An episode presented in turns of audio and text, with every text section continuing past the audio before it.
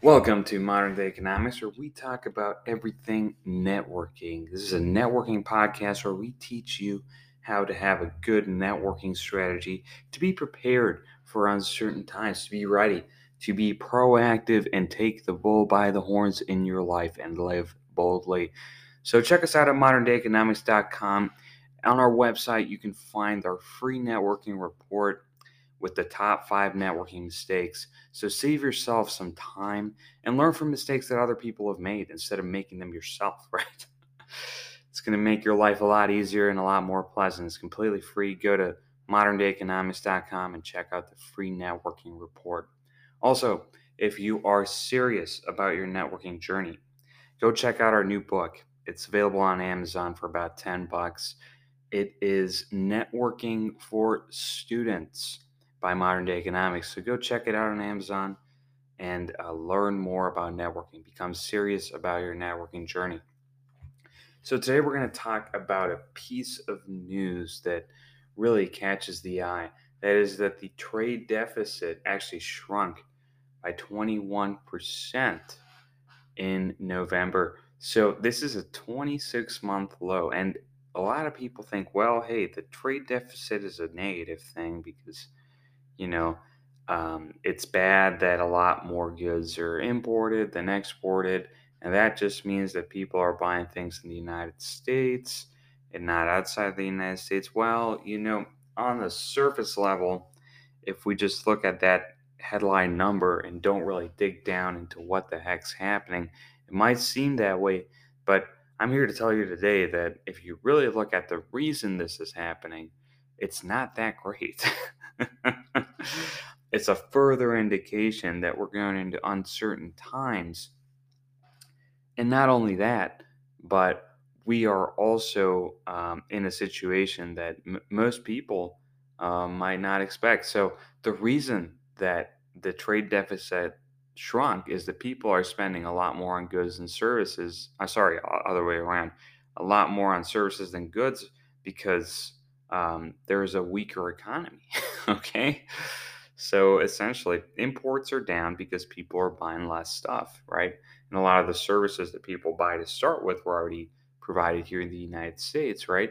So if people are buying less stuff and a lot of that stuff was imported, then of course, right, it's going to on paper show that the trade deficit is seeing a decline. So let's ask ourselves this, right?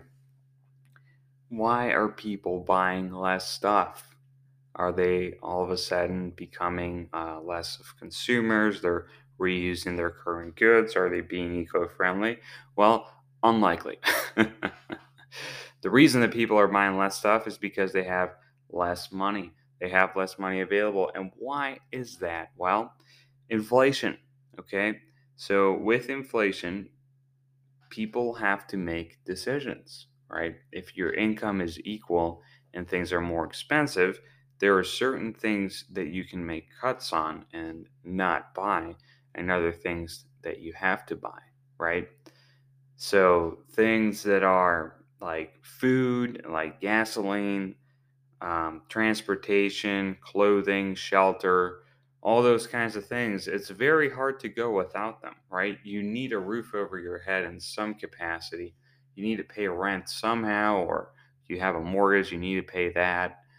Um, you need some sort of transportation maybe to get to work, um, whether that's putting gas in your car, owning a car, or you know, if you take the bus, then doing that. And you need to eat, okay? You need to eat. Um, so, having said that, what people are going to cut on are the discretionary items, right? So the things that are imported uh, from other companies, in many cases, not always, but in many cases, could fall under that category. So if you're maybe considering buying a larger TV, if you're considering buying a more modern computer, if you're considering maybe uh, purchasing a new phone, um, you might rethink this, right? You might say, well, wait a minute, my smaller TV is um, doing the job just fine, right? Maybe it's a little, a little bit smaller, but it's not something that I need to survive. Maybe my older phone does the job, it can still make calls, right? can still make calls from my telephone. I can still send texts from it. And I can use it for a little bit longer. Maybe my old computer still works. Maybe it's a little bit slower. Maybe it's not as modern and cool as the newer ones, but it still does the job. I can still use uh, use it to type up emails, right? And get the job done. So these are the types of conversations that people are having in their homes, right? And this is one of the reasons that we might see that the trade deficit is decreased, right? Not because the economy is stronger in any way, shape, or form, but because people have less money to spend, right? So if they have less money to spend, then of course they're going to cut on discretionary items that they don't necessarily depend on to survive, right? We also saw a lot of uh, figures of credit card spending going up because, of course, if people don't have money to buy food or to buy other items, they put it on their credit card, right?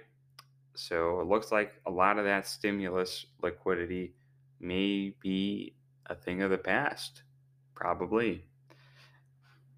So, what do we do about this, right? What happens when people don't have enough money? Well, our best advice and recommendation is networking, right? It's not a get rich quick scheme, right? It's not a cryptocurrency pump or anything like that or a lottery situation. No.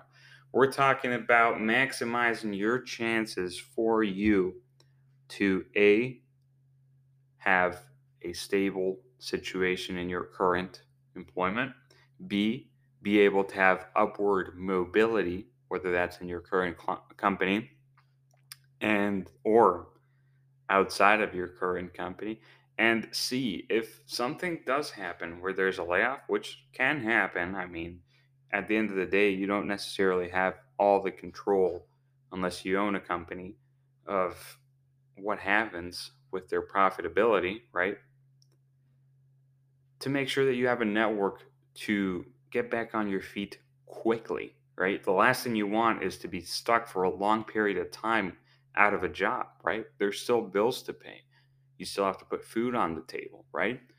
And how do you fix that? Well, you get out and network. So if you're serious about this, if you're serious about networking, go check out our book, Networking for Students. It's available on Amazon for about 10 bucks. Great read. Learn more about networking. Check us out at moderndayeconomics.com.